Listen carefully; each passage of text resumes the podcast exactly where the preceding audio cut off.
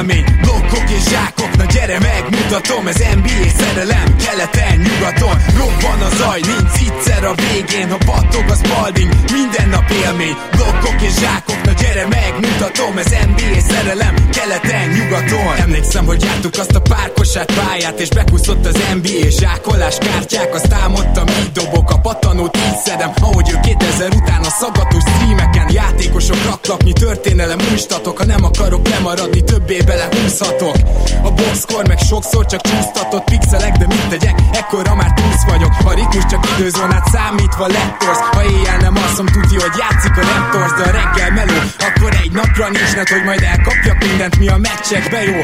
Voltak kedvencek, igen, Enter the Matrix. Marionát zsákol, te meg eldöntöd, miért nyíksz Nessel a szansz, nekem egy örök fét is Bár rég volt erre az agyam felpörög mégis. Ma már azt nézem, hogy lehet még utat törni. Ki lesz olyan jó majd, mint James Durant Curry. Sok év után nagyon más, de elhinnéd de nekem Több ez, mint rajongás, ez NBA szerelem. Robban a zaj, nincs egyszer a végén Ha battog a spalding, minden nap élmény. Blokkok és zsákok, na gyere megmutatom Ez NBA szerelem, keleten, nyugaton. Robban a zaj, nincs egyszer a végén Ha battog a spalding, minden nap élmény. Blokkok és zsákok, na gyere megmutatom Ez NBA szerelem, keleten, nyugaton. Azt mondanám az életem kosárlabda elhinnél A nyelvemből a pattanó, ha a beat az NBA Gyerek vagyok, mint a Spalding, mit piszkálsz Meg több kosarat kaptam nőktől, mint a vaj a Phoenix Suns. Mert az élet, mint a Spurs védelem bedarál. Griffin olyat tömött megint, hogy már szinte preparál. Ide nem jön rim, hogy egy D-taktikát kitalálhass. Jó GMC vagyok, beférek a kepp alá. Épp most dobtam rimből egy triplát. Nálad a labda, de hogy feldolgoz, timeout kell. Nyílt egy folyosó, de te kint állnál inkább És ha betörök, mint Adi DB-nél, az útból állj már el. A baker gyakorlás nélkül is simán elvisz mer Not a game, we talking about practice. Létet fade away, de a homályt miért unnád? Kár, hogy nincsen dupla vér, csak egy véd duplár Van a zaj, nincs egyszer a végén Ha battog a spalding, minden nap élmény. Blokkok és zsákok, na gyere megmutatom Ez NBA szerelem, keleten, nyugaton. Robban a zaj, nincs egyszer a végén Ha battog a spalding, minden nap élmény. Blokkok és zsákok, na gyere megmutatom Ez NBA szerelem, keleten, nyugaton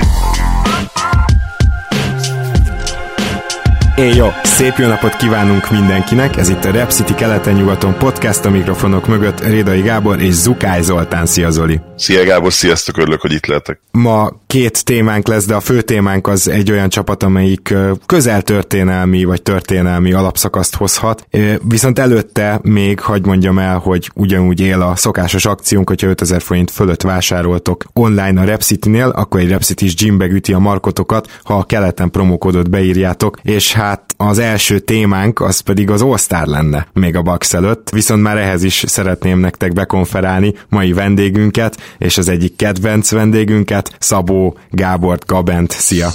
Sziasztok, köszönöm szépen a meghívást. Szia Gábor, én is üdvözlök. Hello, hello, hello. Na most nem tudom, hogy ki hogy nézte ezt az All-Star gálát, de az a helyzet, hogy különböző okokból mind a kétszer fennmaradtam és néztem, vagy volt, hogy elaludtam az egyiknél kilenckor, és akkor annyira hamar felkeltem, hogy inkább néztem, de hogy így jól szórakoztam, és azt gondolom, hogy ilyen jó All-Star gálánk nagyon régen nem volt, és talán a, a Lövin Gordon zsákoló párbaj óta nem volt ilyen jó élmény szerintem az All-Star gála, mert idén a főmeccs is szuper volt. Nem tudom, hogy nektek mi a benyomásotok. Ki hát, Gordonnak. Igen. Igen. Hát őszintén szóval én nagyon nem szeretem az All-Star gálát, tehát hogy nekem egy olyan ilyen plusz dolog, amit így minden évben megnézek, mert azért valamilyen szinten nyilván érdekel, de ugye olyan sok jelentőséget nem tulajdonítok neki. Hát most is idén is úgy volt, hogy elkezdtem nézni. A, mindegyik eseményt megnézem ki, ugye azt a hírességek meccsét, mert az már tényleg az a nézhetetlen kategória. Hát az újonc másodéves is hasonló volt. Abszolút. Tehát, a, tehát azt, most az, disclaimer, hogy azt én egyáltalán nem láttam meg, mert azt tudom, hogy az, az, az sose lesz érdekes az a mérkőzés nyilvánvalóan. Amúgy volt, volt már pár év, amikor úgy egészen jó volt, az ideje biztos, hogy nem tartozik közéjük, tehát még a, pedig a Young és a Doncsics miatt azért az ember azt gondolta hogy legalább lesz valami játék, de nem, tehát ez tényleg nézhetetlen volt, és pont azért én nekem nagyon el is csúszott az összes több éven, tehát a szombatot én azt hiszem hétfőn délután néztem, és a nagy meccset pedig hétfő este, de hát az viszont teljesen parádé volt, tehát hogy az összes létező újítás, amitől amúgy mindenki egy kicsit félt így magának gálán is, meg például nekem a három pontos dobón is iszonyatosan betalált, és szerintem tényleg én amióta nézem az osztárokat, messze az volt a legélvezhetőbb, tehát az elmúlt nem tudom 10 plusz évben. Ja, Zoli, te neked sikerült-e valamelyiket megnézned itt az események közül? Én highlightokat néztem, nagyjából a highlightok terén mindegyik esemény, és pozitív a véleményem az alapján. Nyilván a a zsákoló versenyen kapcsolatban nekem is egy kicsit keserű a szájzem, hogy Aaron Gordon ugye nem tudta végre megnyerni, és mert hozzáteszem, hogy Jones Jr. szerintem összességében jobb volt, viszont a, a probléma, és itt szerintem tényleg ez a, az a gáz, hogy hogy van jelen pillanatban a, pontozás, Igen. hogy az utolsó zsákolásnál ténylegesen egyértelműen jobb volt, szerintem ugye Aaron Gordon, és mégis ugye elveszítette ezzel. Ráadásul az még egy extra kínos felhangot is adott az egésznek, hogy meg, ugye kiderült, hogy megbeszélt előre a zsűri, hogy, hogy még menjenek tovább, és döntetlen lesz, és hát nagy valószínűséggel D-Wade, Dwayne Wade ezt áthúzta ezeket a számításokat. Ez is elég kínos volt szerintem. Hát, kínos hát igen, én ennek örülök, hogy viszont egyáltalán nem volt kínos az eleje. Tehát általában azért ezeknek a zsákoló versenynek az első egy-két zsákolása azért az így eléggé el szokott húzódni, vagy itt tényleg ilyen nagyon nyögvenyelő szokott lenni, és most meglepően szerintem olyan alul értékelt volt a két kieső, és most nyilván kicsit haza is beszélek a Kanaton miatt, de a Howardnak is a zsákolásai szerintem nem voltak rossz zsákolások, és egyik sem volt, meg se közelítette nyilván a Gordon Derrick Jones Junior párost, de ettől függetlenül szerintem egy rohadt jó zsákoló verseny volt. Hát sőt, tehát Connaughton második zsákolására ezek között a körülmények között én is 50 pontot adtam volna, szóval például alapból én úgy kezdeném, hogy vannak ugye profi ö, zsűrik, akik tényleg ilyen zsákoló versenyeken, profi zsákoló versenyeken versenyeken zsűriznek, és szerintem marha jó lenne, hogyha ők lennének, és nem hírességek, és lehet, hogy hatosok meg hetesek röpködnének, tehát amilyen zsákolásokat ők látnak, meg amire ők tízest adnak, abból itt talán csak kettő lett volna 50 pontos, de lehet, hogy egyáltalán nem lett volna 50 pontos, viszont ez pont azt eredményezné, hogy sokkal jobban el lehetne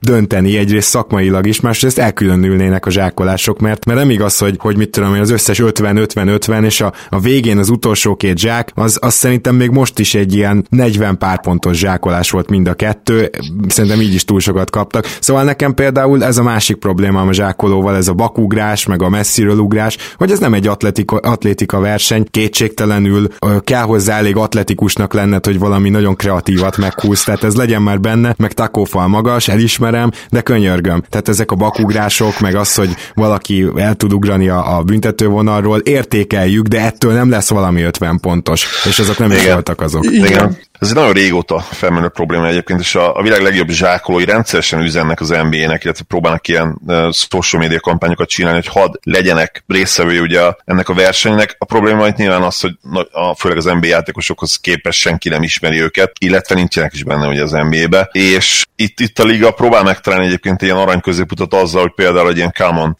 szerű hírességet hív meg a zsűribe, ami megint felmerül, uh, ami megint felvet több problémát, és mint ahogy említetted Gábor, hogy legalább akkor lehet, hogy a zsűri lehetne tényleg profi zsákoló személyiségekből álló bizottság, úgymond, de ezt szerintem ez fog megtörténni, mert abban viszont egyetértek, illetve egyet lehet érteni ligában, hogy próbálja megtalálni ugye több világnak így a kereszteződését, a, a rapről beszélünk, az nyilván nagyon régóta az NBA-nek a, a része, és, és olyan fanbase-eket próbál az NBA-hez uh, hozni, amelyek talán most még nincsenek jelen, bár nem tudom, hogy egyébként Amerikában ki ne tudná ezen a ponton az NBA-ről, tehát aki nem NBA szurkol, az nem tudom, hogy mitől lesz NBA szurkol ah. ezen a ponton, vagy milyen újítás kell egyáltalán, van, van erre szükség. És akkor még annyit mondanék a, ugye a Team World Team USA konceptről, ugye a, a pénteki meccs, a Rising Star Challenge. Én, én ott tökre szerettem ezt a változtatást, amit ugye 15-től hoztak be, hogy, hogy itt a, az amerikaiak ugye játszanak a nemzetközi játékosok ellen, de az is egy kicsit kezd kihűlni, meghalni ez a történet, tehát nem tudom, lehet, hogy megint kell valami újítás, mert... Én, én tökre el tudom képzelni, hogy például ebben is ilyen csapatkapitányos dolog legyen, tehát hogy sokkal jobban elosztanának a dolgok, hogyha mondjuk most is lesz volna egy Young csapat, meg egy Doncsic csapat, és egy kicsit azért úgy sokkal talán élvezetesebb lett volna, de valami lehet, hogy tényleg ilyen más elemeket kellene beletenni, akár ilyen kreatív dolgokat, hogy tényleg be, be, bevinni egy négy pontos dobást például, csak így olyan gála jellegűen, vagy Aha. valami ilyesmit, ami egy kicsit még ad neki valami plusz, mert az, az tényleg főleg így a többi naphoz képest, ez a péntek az egy rémgyenge nap volt. Igen, meg nyilván ne nehéz is a helyzetük, hiszen ebben, ebben a két csapatban általában nem sztárok szerepelnek, tehát most, hogy volt egyáltalán két sztárunk, ugye Doncsics és Young személyében, az gyakorlatilag a véletlen, tehát nem, ilyen kaliberi játékosok sem szoktak lenni ezen a mérkőzésen. Sőt, mondjuk ide vehetjük a Morentet is valamennyire, szóval ez Valami ilyen egészen igen, extra volt. Is. Uh, nyilván Zion, is, igen, igen. Pont. Ez egy extra felhozatal volt, viszont ahol tényleg extra volt a felhozatal, és a negyedik negyed az tényleg fantasztikus is volt ez a fő meccs, és nagyon-nagyon bejöttek a változtatások, és nyilván azért nem szabad átesni a másik oldalára se, tehát hogy volt, nem tudom, valaki, aki azt írta, hogy ilyen jó, magas színvonalú, vagy nem is tudom milyen meccset, vagy nagyon-nagyon megdicsérte, hogy ilyet még NBA játékosok nem játszottak le, mint ez a negyedik negyed. Nem, tehát, hogy dehogy is. Nyilvánvalóan itt se volt coaching, nyilvánvalóan ezek a játékosok nem együtt játszanak, tehát nem ismerik jól egymást, nem volt gyakorlatilag semmilyen játék, csak egy egyezés, de attól függetlenül az, hogy ezt komolyan vették ekkora sztárok, ez egy tényleg elképesztő hangulatos és bizonyos szinten, hát azt, azt mondhatnánk, hogy élvezetes meccset hozott össze, tehát ez, ez All-Star gálának kiváló volt. Szerintem azért az nagyon durva, hogy néhány ilyen fanbase elkezdett itt variálni, hogy úristen, Kemba mennyire rossz volt, akkor majd a playoffba is ez lesz, meg Siakamról én is hallottam, ugye Raptorzos oldalról, hogy, hogy hát, hát akkor ő most ezt vár ránk a playoffba, hát azért idáig nem ennyi. Janis is, Janis is eltűnt a negyedik Igen, negyedben, gondolom, igen, akkor nálatok is ment a... Nálunk is ment persze egyben mindenki. Szóval azért ne essünk át a ló másik oldalára. Zoli, bármi a főmeccsről? Nekem az utolsó negyedes változtatás nagyon-nagyon tetszett. Az, az tök jó, hogy van egy fix száma, ameddig el kell jutni. Tennis tiebreak jutott eszembe róla, ugye most főleg volt, nem, nem annyira újítás egyébként, de most nagyon sokszor kijött az Australian Open, ugye hogy az utolsó szedben egy ilyen 10 pontig tartó tiebreak van, és az nagyon-nagyon izgalmas volt, mert ez lehetővé teszi pont azt, hogy hogyha az elején nem is játszol, akkor még legyen esélyed visszajönni, itt pedig nyilván az, hogy, hogy nagyobb hátrányból is fel tudjon állni a csapat, és szerintem ez nagyon-nagyon jó, úgyhogy ez, ez a része nagyon tetszett. És akkor most menjünk át a Baxra, ami meg valószínűleg Gabennek tett tetszik nagyon, de, de valamennyire nekünk is, és ugye az én ötletem volt, hogy fel, csináljuk meg ezt az adást, és azért dobtam ezt föl, mert igazából nagyon sokat beszélünk például arról, hogy a Houston milyen extrém dolgokat csinál meg a pályán, ugye főleg most a Capella csere óta, és ehhez képest meg meglepően keveset beszélünk arról, hogy a Bucks legalább ennyire extrém vonalakon mozog, és, és soha nem látott irányokban van, és ennek nagyon komoly alapcsa, alapszakasz eredménye volt már tavaly is, is, de idén meg gyakorlatilag még, még mindig nem vethetjük el teljesen annak az esélyét, hogy esetleg a 70 győzelemet is megszerezheti ez a gárda, ha bár már nem valószínű. Gaben, először is elvesztettétek ugye Brogdont, mennyire hiányzik, illetve egy ilyen jó alapszakasz menetelés, amiben vagytok, az most feletteti ezt a dolgot veled? Őszintén szóval nem úgy számolom, hogy elvesztettük Brogdont, hanem hogy elengedtük. Tehát, hogy én alapból már nyáron is emlékeztek, azt mondtam, hogy a, a Brogdon csere igazából ugye egy sign and trade volt végül. Igen. Ez egy ö, olyan dolog volt, ami egy vezetőségi döntés volt, tehát hogy szerintem én majd tudom biztos vagyok benne, hogy a Janisnak jövőre ugye reálra szerződése, hogy azelőtt minden, tehát nem, nem azon a pár 10 millió dolláron húzták volna meg a dolgokat, hogy mindenképpen szükséges lett volna ahhoz, hogy Janis megtartsák. Viszont pont az, hogy ebben elengedték Brogdont, ugye meg tudtuk tartani az egész csapatot, tehát hogy maradt Lopez, maradt Middleton, és maradt ugye George Hill is. És az igazából egy olyan kérdés volt, hogy mennyire lehet a Brogdont pótolni, mind támadásban, mind védekezésben. Na most ez ugye úgy sikerült, hogy a Wesley Matthews-t építették be a kezdőcsapatba, aki borzasztóan gyenge volt az elején, tehát az első pár meccsen támadásban, támadásról beszélünk, Igen. támadásban borzasztóan nagyon gyenge volt, és a mai napig is amúgy azért ez a három pontos dobás már nem olyan, mint a, a, a fénykorban, viszont védekezésben meg olyan szintű pluszt hozzá tud tenni, ami a Brogdonnál közelébe se volt. Tehát egyszerűen az, hogy olyan switcheket be tudnak játszani, ami időt a Janis Wesley Matthews hármasi védekezésben, ami, ami példátlan tavalyhoz képest. Mm, tehát akkor így igazából több oldalról oldottátok meg ezt a kérdést, viszont az nagyon érdekes, nem tudom, Zoli nézte, de hogy, hogy ugye shootingban azért ez a csapat ugye nem gondolná az ember, ha most tényleg a támadással kezdjük, szóval, hogy mezőny közepén van például tripla százalékban ez a box csak. Igen, egyébként ennek is van köze Jannishoz, mint, mint kb. mindennek a box és majd erről beszéljünk később, mert nagyon érdekes változások történtek a tavalyi szezonhoz képest több statisztikai szempontból is a, a Milwaukee-nál, és bár vannak aggódó hangok is nyilván a playoffot illetően, az alapszakasz Bucks mindenki imádja, mindenki dicsőíti őket, de ennél a csapatnál nyilvánvalóan már előrébb kell gondolkodnunk, és, és majd, hogy nem két teljesen külön szempont alapján kell vizsgálnunk, az, amit csinálnak az alapszakaszban, ami csodálatosan működik, mennyire fog jól működni a play és ezzel kapcsolatban vannak nagyon érdekes dolgok. Idén például az, hogy Jannis lényegesen több triplát vállal el, és, és hogy milyen triplákat, de erről is beszéljünk. És ez már most látszik, és persze ez nem egy nagy találmány, hogy a Bucksnak a gyenge pontja megint ugye a shooting lehet, illetve az, hogy, hogy rossz időpontokban, rossz periódusokban hűl ki a csapat gyakorlatilag kollektíve, ahogy ezt láttuk tavaly a Raptors ellen. Ha ezen túl tudnak majd lépni, akkor, lehet, akkor lehetnek nagy eredmények idén, de hogy ez miért lehet így, vagy miért nem lehet így, arról mindenki beszéljünk majd még. Nem tudom, Gaben, mennyit olvastál a transition offenzetekről. Nagyon érdekes, hogy idén az van, hogy a Bucks a védőlepattanói után 35%-ban fut. Tehát a, a következő, ami védőlepattanó után jön, az 35%-ban egy lerohanás. És ez azért durva adat, mert 10%-kal jobb még a második csapatnál is. Tehát ez, ilyen, ez ilyen teljesen elmebeteg, viszont a transitionben, tehát a lerohanásban a hatékonysága a Bucksnak az meg csak 20 a ligában, és még így is azt hiszem top 3-ba vannak vannak, vagy top 5-be szerzett pontokat tekintve ebben a szegmensben, mert annyival többet csinálják, és a másik, és szerintem Zoli, ez neked is meglepő lesz, ha csak nem sikerült esetleg valahonnan kibányásznod, hogy viszont félpályás támadásban a Bax vezeti a ligát. Tehát az, amit tavaly így elraktároztunk magunkba, hogy ez csak egy futós csapat, és azért ilyen jól támadnak,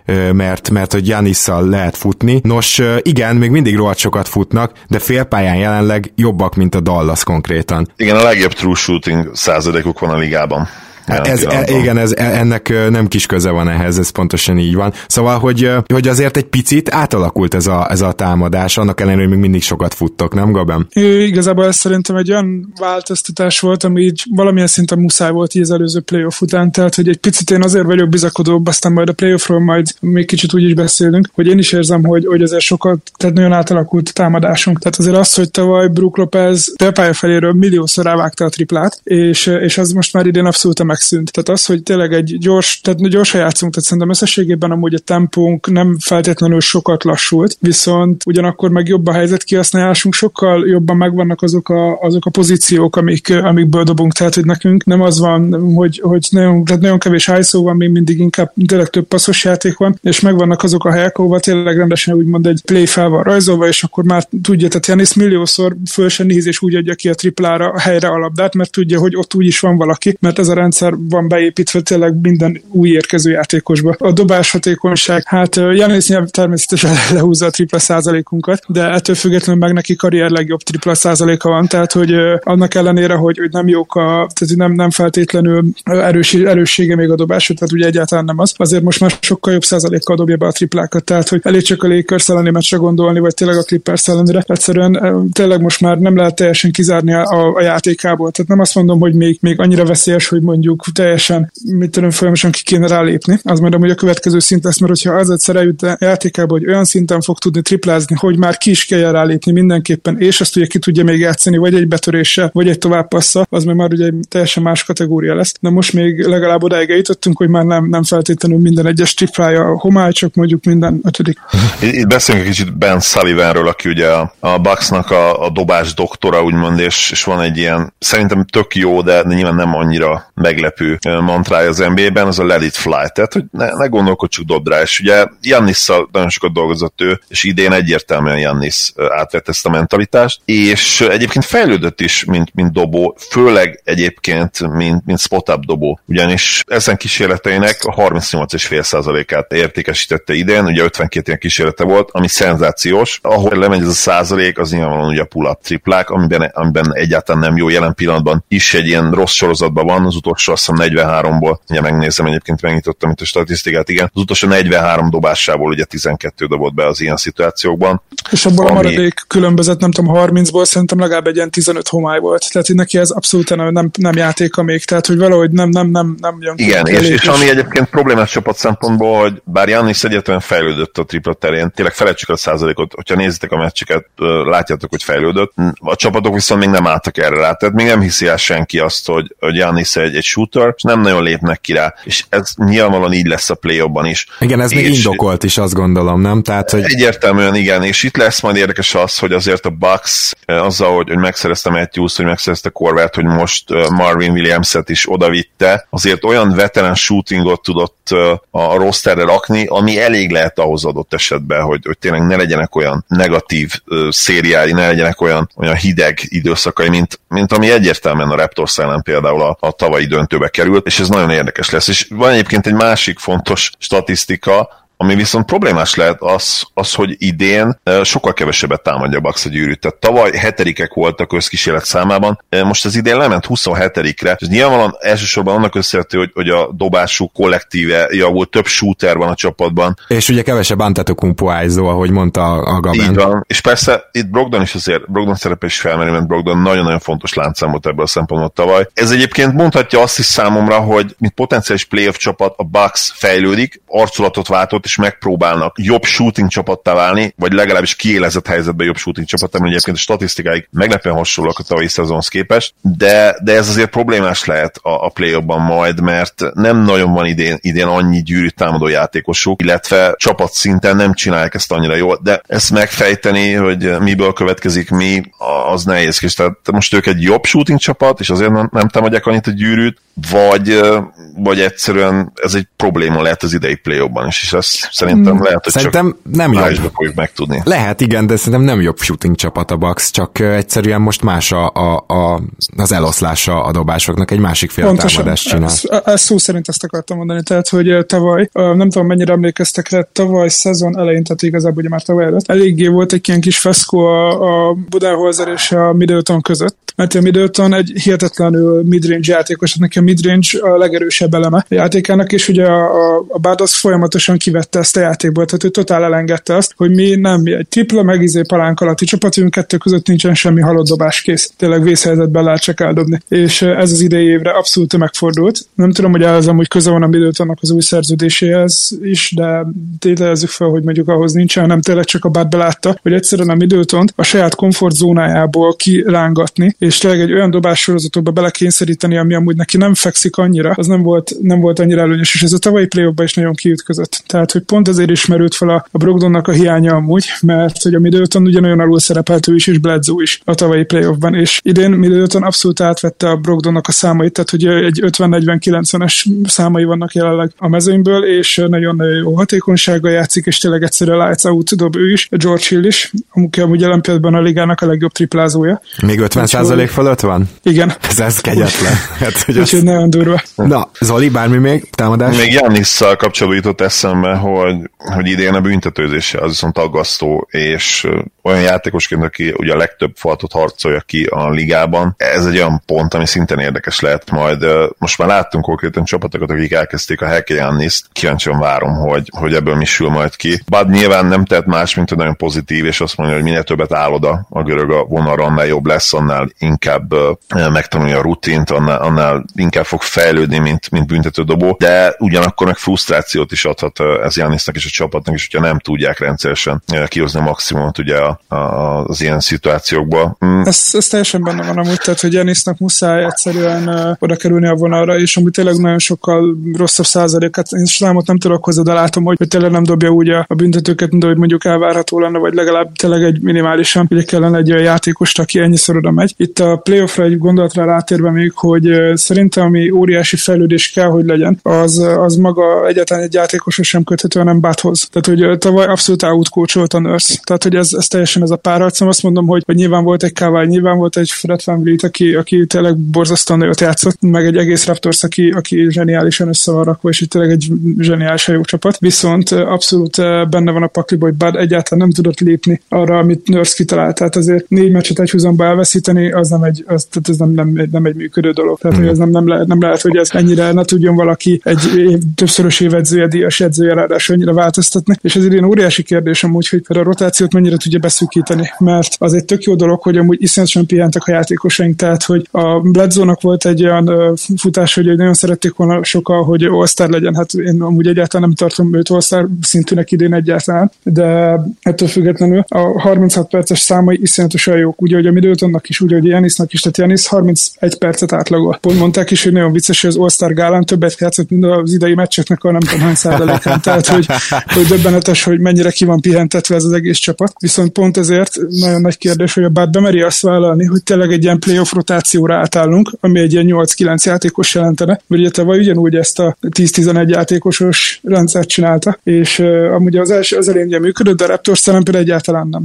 Itt is eszembe jut tényleg a Golden State-tel való párhuzamok. Most már egyre inkább e felé megyek, még akkor is, hogyha picit más a két csapat, mert ugye azért mégiscsak van egy 11,5-ös talán most a net ratingetek, ami, ami a legjobb Golden State-nél is jobb, ezt gyorsan szögezzük le. És Hogyha már egy pillanatra még közbeszólok itt, és a Janis nélküli net ratingünk az 8, és az a ligában második, tehát hogy az első mi vagyunk 11,8-al, és a második helyen szintén mi vagyunk a Janis nélküli net ratinggel 8 és azt mondta, hogy a Celtics talán, ha jól emlékszem. Oh, igen, igen, igen, Celtics, Raptors, Lakers, Clippers, már egy halomba egy picit. Na igen, szóval erre akartam kitérni, hogy, hogy, hogy mennyire domináns ez, a, ez az alapszakasz, hogy, hogy én szerintem most egy picit erősebb a liga, főleg, főleg ugye vannak sok az erős csapat, és ezért nem fogsz ilyen 75-öt nyerni, meg nem tudom, 73-at se, és ezek már nagyon nehéz dolgok, az biztos. De amiért ennyire jó a Bucks, az nem is a támadása valójában, hanem a történelmi védekezése. És szeretném tényleg, hogyha áttérnénk erre, mert, mert amit a Bucks hátrafele csinál, az, az az eddigi irányvonalnak a még extrémebb verziója. Ugye tavaly minden idők legtöbb tripláját kapta a Bucks, vagy tripla kísérletét. Na, idén jó úton vannak, hogy megtő, megdöntsék ezt. Magasan a legtöbb triplát kapják, és mondom, történelmileg is ez lesz a legdurvább ilyen szezon, és ezzel torony magasan, ezzel együtt így mondom, torony magasan a legjobban védekező csapat, de tényleg kiemelkedve a mezőnyből, ugyanis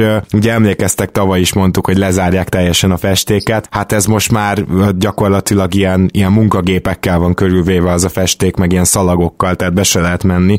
Nagy, nagyon durva. Igazából, amit Brook Lopez, amit Middleton, amit Antetokumpo leművel, magasan vezetnek, védekező lepattanó és összlepattanó százalékba, blogba, a, ami ilyen statisztika, ami a palán közelében megtörténhet, abban mind vezet a Bax az egész ligában, és úgy tűnik, hogy még extrémebb módon csinálják ezt Budenholzerék, mint tavaly. És még valamit hozzátehetek, mielőtt Gaben átveszi szót, hogy a, a transition védekezésük az gyakorlatilag a legjobb a ligában, és külön hasonlóan ahhoz, hogy nem engednek be senkit a festékbe, arra is rámentek, hogy itt egyszerűen senki nem érhet el transition gyorsindítás kosarakat ellenük. Igen, az a védekezés abszolút fenomenális, tehát hogy egyszerűen ez az a része a játékunknak, amiben remélem, hogy ténylegesen át tudjuk vinni az alapszakaszt a rájátszásra. Nagyon, nagyon jók a rotációk, tehát hihetetlen jól meg van csinálva, mindig látod már a folyamatos meccseknek mindig ugyanazok a cserék jönnek, mindig ugyanazok a line vannak fönn nagyjából, tehát aránylag, ha nincsen sérülés, akkor kevés a variálás, és egyszerűen nagyon érzi egymást a csapat. Tehát egyrészt csapat szinten is szerintem mindenki nagyon jóban van, és nagyon, tényleg nagyon, nagyon jó nagybetűs csapatként vannak az öltözőben is, és ez abszolút kijön a pályán is. A Lopez nem normális, tehát hogy amilyen meccsei voltak idén, az, az hihetetlen. Tehát amennyire mindenki szídja a támadását, hogy nagyon visszaesett a támadása, a triplázása, az a védekező oldalon meg teljesen több, és egyszerűen tényleg itt jön az ki, hogy, hogy egy veterán játékos alárendeli magát a csapatnak, mert tényleg neki nem kell már az, hogy meccsenként 15-ször rádobjon, vagy 20-szor rádobjon, hanem inkább az, hogy, hogy tényleg egy olyan fontos szerepbe legyen, ami tényleg meghatározó lehet a csapatnak a sikerében. Akit amúgy még nem említettetek, és hihetetlenül nagyon jó a védekezésben, az a Di Vincenzo. Uh-huh. Ő neki a, a labdaszerzése, hát ó, jól emlékszem, harmadik volt a ligában átlagban, de lehet, hogy top 5-ös, de top 5 biztos, hogy benne van. És az ő, ő impactja is egyszerűen leírhatatlan, amikor így, úgymond tényleg ugye a második unitok ellen száll be, siet, minden labdát megszerez, mindenbe belenyúl, mindenbe beleugrik, tehát hogy, hogy hihetetlen aktív ő is. Az egész ligát nézve is fantasztikusan érdekes nézni ezt a, a jelenséget. Ugye beszéltünk sokat Zolival arról, hogy jött az offenzív boom, jöttek a triplák által és a gyorsulás által kellett, keltett egyre jobb hát támadó potenciálú csapatok, illetve támadó ratinget produkáló csapatok, és aztán mostanában, főleg az előző playoffba kezdtük el látni azt, hogy már a védekezések válasza az, ami érdekesebb kezd lenni. És ugye ez az egyik szélsőséges válasz. Nyilván a Raptors, meg a Miami, meg a Boston különböző megoldásai szintén, szintén érdekesek és néha szélsőséges ellenségesek, de, de ami nekem nagyon tetszik Budenholzer felfogásában az az, hogy azért még mindig rohadt ritka az a center, aki kint tud neked védekezni a periméteren, akivel lehet switching defense csinálni. Tehát, hogy egyszerűen nem mindenki Draymond Green, sőt, a liga nagyon nagy része nem Draymond Green. És ez, ez a, a megoldás, amit Budenholzer alkalmaz, ez viszont nagyon sokat segít azoknak a klasszikusabb centereknek, akik még mindig ma esetleg magasak, jól védik a gyűrűt, csak ne kelljen kergetőzniük egy irányítóval. És ugye pontosan ez valósul meg itt, és Brook Lopez azért lehet ilyen eszement jó most védekezésben, mert ő neki gyakorlatilag az első pikendról után az a dolga, hogy be a gyűrű alá. Igen, és ami nagyon jó érzékel, tehát én nem gondoltam volna igazolásakor, hogy ő például ennyire jó dobás blokkoló, tehát hogy a maga az, hogy olyan ütemekbe tud fölülni, és tényleg a két Lopez testvér az a ligába első az ilyen dobás, hát contested shot, nem tudom, hogy hogy mondják magyarul sajnos. Dobás elhárítás. Do, így van, dobás elhárítás, igen, tehát hogy mindenbe belenyúlnak, nem is blokkolásról beszélek, csak tényleg az, hogy, hogy egyszerűen nincsen tiszta dobás mellettük, tehát nem tudnak olyan helyzetet kialakítani ellenük, ami, ami egy szimpla zsákolás, vagy egy, vagy egy szimpla léjáp, vagy nem tudom. Ez az analitikus felfogás egyébként, amit a Bucks csinál védekezésben, hogy hogy nem próbálnak meg mindenben jók lenni, hanem néhány dologban a legjobbak. Kíváncsi leszek, hogy melyik csapat fogja egyébként átvenni a következő években. Nyilván ahhoz előbb a, a playoffban is tényleg vitézkedni kell és bejutni a döntőbe, de, de abszolút tetszik ez az analitikus felfogás a védekezésben is, ahol talán nem szoktunk annyit beszélni erről a részéről a játéknak, mint támadásban. Annyit tegyünk még hozzá, hogy ez a védekezés minden emberi számítás szerint a playoffban is kurva jó lesz. Tehát, Működnie hogy... kell, igen. igen a támadás, ami kérdőjeles. Bocs. Igen. igen, igen, igen, kíváncsiak én is, hogy mennyire fog átjönni a, a playoffra. Hát ugye az a kérdés, hogy megint lesz egy olyan csapat, aki, aki tényleg hihetetlenül jól dob. Tehát az összes idén ugye 8 esünk van eddig a, a beszélgetésig. Az ugye számoljuk az utolsót a Jánisz nélkül, azt mondjuk ebből vegyük ki, bár ott is azért a TJ van ennek a dobó százaléka pont ezt támasztja alá, hogy eddig mindegyik meccsen, vagy csapat szinten, vagy pedig egyénileg, tehát hogy tényleg ilyen karrier csúcs, vagy meg tényleg csapat történetileg legtöbb triplát dobó estéje volt, tehát egyszerűen csak úgy lehetett ezt a csapatot idén megverni, hogy, hogy valami eszmetlen jól dobtak ellenünk, és szinte példálatlanul mindenket. A, Miami, a Jimmy Butler nélküli Miami vereség is egyből eszembe jut, mert ugye az, a, ami ugye nagy veszély lesz majd a play és hogyha ez a Miami csapat szintén elkap egy hasonló ilyen hot streaket, úgyhogy már mondjuk van egy Jimmy Butler, és ugye még mellette az új érkező, az mondjuk például veszélyesebb lehet. Mm, én arra azért nagyon kíváncsi lennék, tehát például pont a miami ilyen triplázás szempontjából egy meccsnél tovább nem bíznék, de, de akkor beszéljünk tényleg a playoffról, hogy, hogy mi, mik a reményeid, most már nagyjából elmondtad, azt kérem, hogy foglald össze, hogy, hogy mi az, amit szeretnél, hogy, hogy kicsit máshogy legyen, mint tavaly, vagy lehet, hogy annyit előrelépett ez a csapat ezekkel az apró módosításokkal, hogy ez most így simán elviszi őket a döntőbe? Ah, nem simán semmiképpen sem. Tehát az szerintem egy óriási nagy hülyeség, hogyha bárki is azt mondja, hogy itt a, a Bucksnak meg nem tudom, sima útja, útja van a döntőben, egyáltalán nincsen. Elsőkör azért nagyon remélem, hogy egy négy leg, legrosszabb esetben öt meccsen letudódik, mert az tényleg szerintem fontos lehet hosszú távon. De utána, ha a Philadelphia összeszedi magát és tényleg összerakják magukat, akkor ők is veszélyt jelentetnek. A Miami nagyon jól erősített, én nem tartom azért bajnok esélyesnek őket, mint például Aslannak a cikkébe egyből az Igudalát védete, hogy akkor ők a, a keleti bajnokok és már bajnoki címer mennek. Tehát azért ezt ennyire nem tartom óriási erősítésnek, de eszmetlen jó szezonjukor egy nagyon jó edzővel, úgyhogy azért a Miami is nagyon veszélyes. A Torontóban igazából semmi változtatás nem történt, illetve nálunk volt annyi változtatás.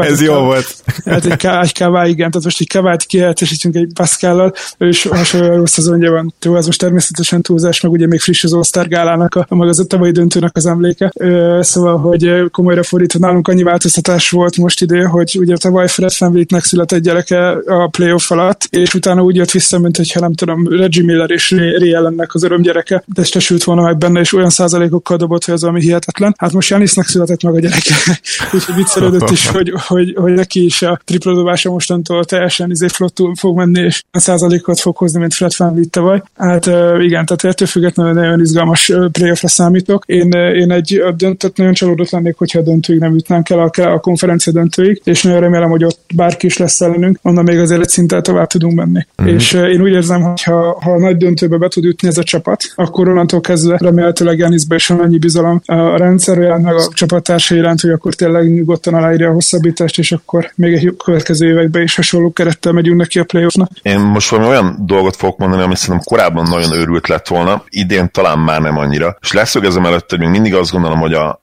a nyugati konferencia összességében mélyebb, erősebb, és ez szerintem még ma sem lehet kérdés. Viszont én azt gondolom, hogy az sem lehet kérdés, hogy a Bucks a playoff szempontjából a számukra nehezebb konferenciában van jelen pillanatban, ugyanis azok a csapatok, akik potenciálisan meg tudják nehezíteni nekik a, az életüket a playoffban, szerintem hát a hat, hat ilyen csapatból öt biztos, hogy keleten játszik. Uh-huh. Tehát pont olyan matchup, ha nem is rémálmod, de mondjuk matchup problémát tudnak kreálni nekük a Raptors, a Celtics, a Heat, a, a Sixers, de még uram, bocsánat, talán a, a Pacers is, hogyha egy formába lendülnek, és, és egészséges, egészségesek lesznek a playoffra, amit nem hiszem, hogy, hogy a Lakersen kívül, vagy talán a Clippersen kívül más nyugaton fel tudna mutatni, és, és ezért féltem én a Bucksot egy kicsit, mert ezen felsorolt keleti csapatok közül, hát lehet, hogy hármat, de minimum kettőt meg kell majd verniük. Hármat nem, hármat nem azért, azt ugye be vannak betonozva az első helyre, a Sixers, uh, bocsánat, a Pacers Igen, be vannak betonozva a hatodik helyre, úgyhogy kettőt, de kettőt meg kell verniük. Meg ugye ez meg hozzá a Philadelphia, tehát a Philadelphia azért bármikor magára találhat, én nagyon örülök nekik, hogy most ilyen nagy mélyzónásban vannak. De, Örülsz, mert de amúgy mi van, hogyha ötödikek lesznek, és a ti ágatokra kerülnek. Tehát én pont nem örülnék.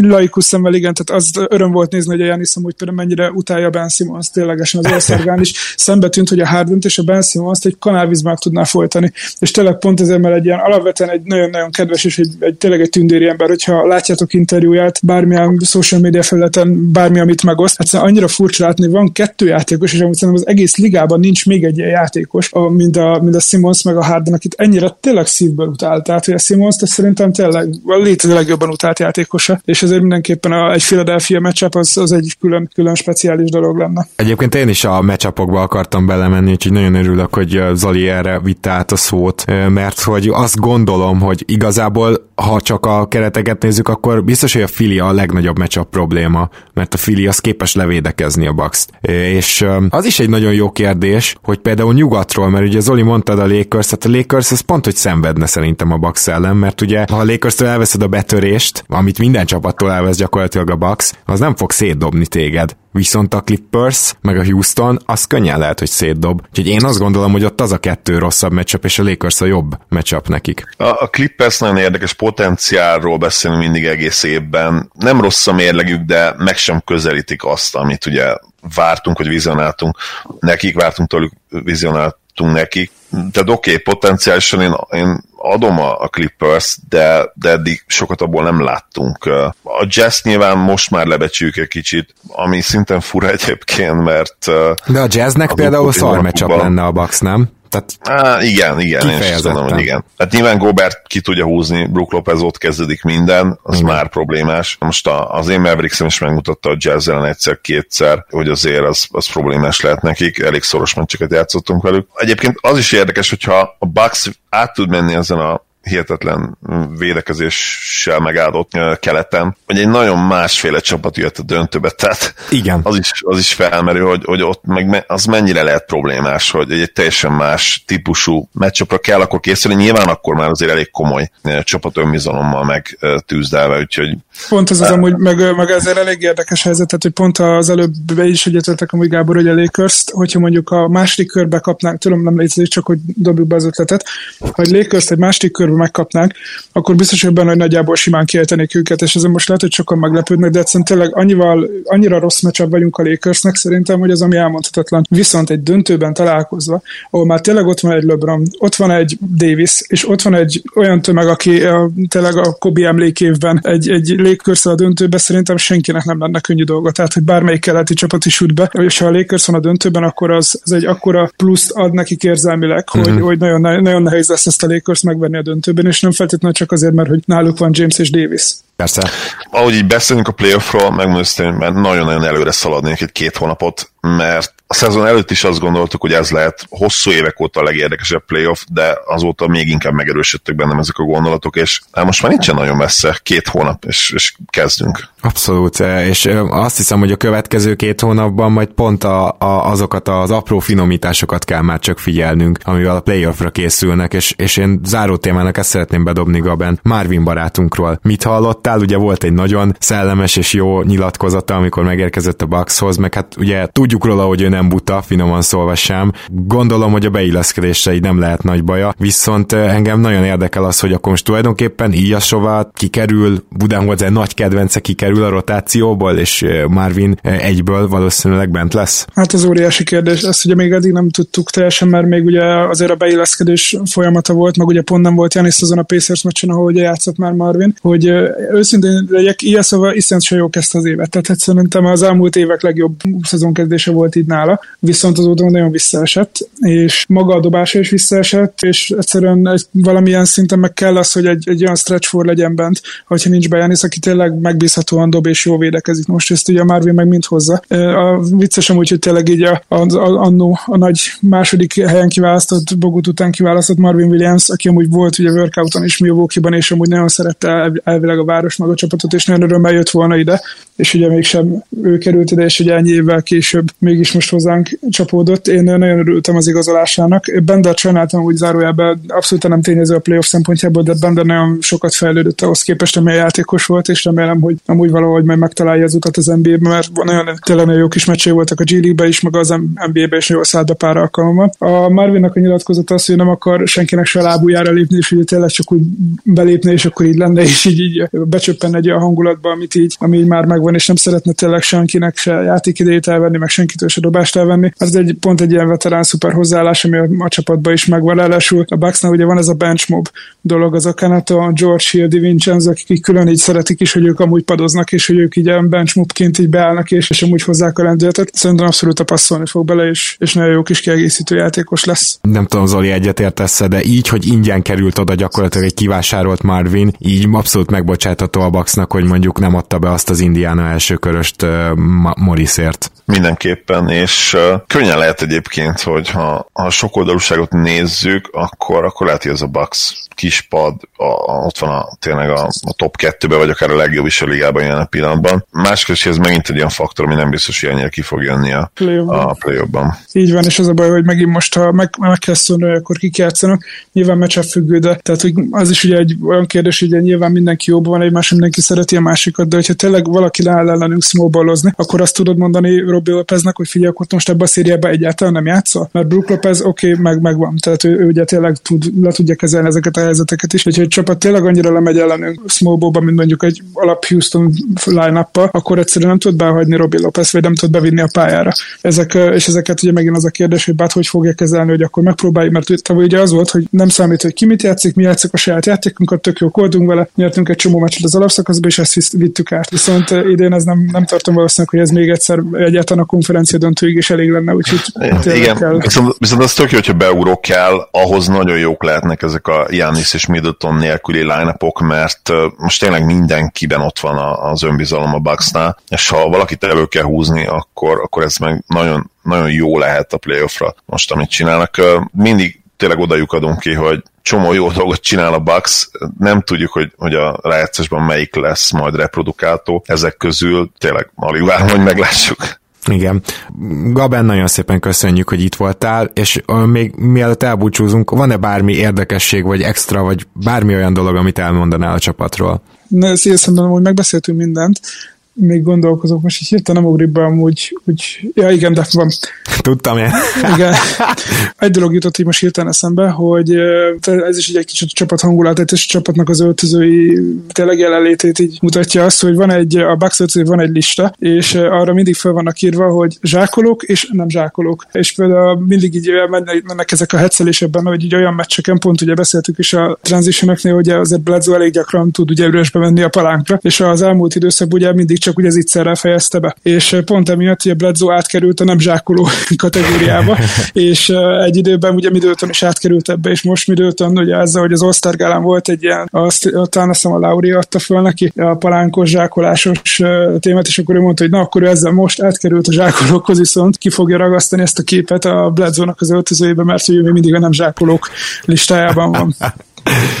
Hát én azt gondolom, hogy ez, ez a hangulat, ez, ez talán egy kicsit együtt jár azzal is, hogy ennyire jók vagytok az alapszakaszban. Szóval ezért megéri jónak lenni az alapszakaszban, mert, mert hogyha ebből az önbizalomból átmegy valami a playoffba, de ahogy Zoli is mondta, azt majd meglátjuk. Gaben, nagyon szépen köszönöm, hogy itt voltál ma. Én köszönöm, hogy itt lehettem. Sziasztok! Én is köszönöm, hogy itt voltál, Gaben. Köszi, köszi, elő, És akkor mi pedig hamarosan jövünk, kedves hallgatók, még pedig az ígért Patron postaládával, csütörtökön vagy pénteken. Zoli, egyrészt majd hamarosan küldöm a kérdéseket, csak hogy egy kis ilyen kulisszák mögötti beszélgetésbe is belenézzünk, másodszor pedig azt gondolom, hogy most már egy legalább két hónapja nem mailbageztünk, úgyhogy biztos vagyok benne, hogy jó kis kérdések várnak. Elég régen kíváncsi már, hogy miket kérdeztetek. Örülök, hogy itt lehettem. Szia Gábor, sziasztok! Kedves hallgatók, köszönjük szépen a figyelmeteket. Ha már mailbag, ugye nyilvánvalóan a Patreon postaládáról beszélünk, és nagyon szépen köszönjük, hogy ennyien vagytok ott is, és hamarosan jelentkezünk. Sziasztok!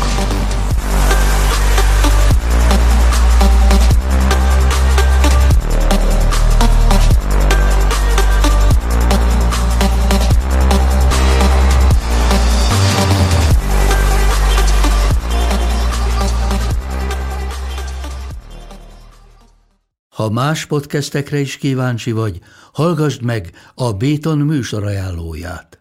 El tudod képzelni, hogy a podcastet, amit éppen most hallgattál, fél év múlva már a mesterséges intelligencia generálja? Mi sem. De ha érdekel, eljötte már a gépek lázadása. Hallgass bele az Embertelen podcastbe. Orsós Lajos vagyok, a műsor házigazdája. Egyelőre még élőben. Egyelőre. Fedezzük fel együtt, hogyan ismerkedik, randizik, mesél és vitatkozik Betty és Péter, két teljesen mesterséges intelligencia. Lajos, a podcast címét mond még egyszer, Léci. Oké. Okay. Embertelen podcast.